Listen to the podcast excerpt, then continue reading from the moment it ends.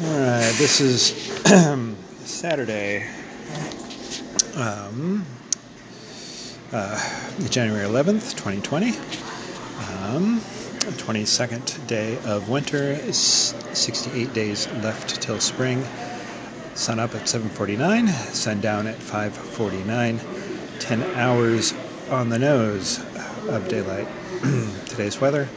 Um, did not get very cold at all last night, about 60 or so. It was pretty warm uh, when I was out um, feeding the goats this morning. Came out, uh, we all came out here for the, or Anna and I came out to uh, the Y for a run, so ran around the along the river, and uh, um, still quite warm. Um, the forecast is up to 71 today, but uh, around uh, um, between if I recall correctly, between four and six, there will be a band of really heavy rain come through.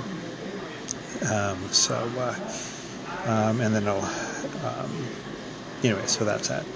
Didn't get any uh, anything extra done today. Um, just kind of fed the goats and came here. So uh, uh, that would be all for today.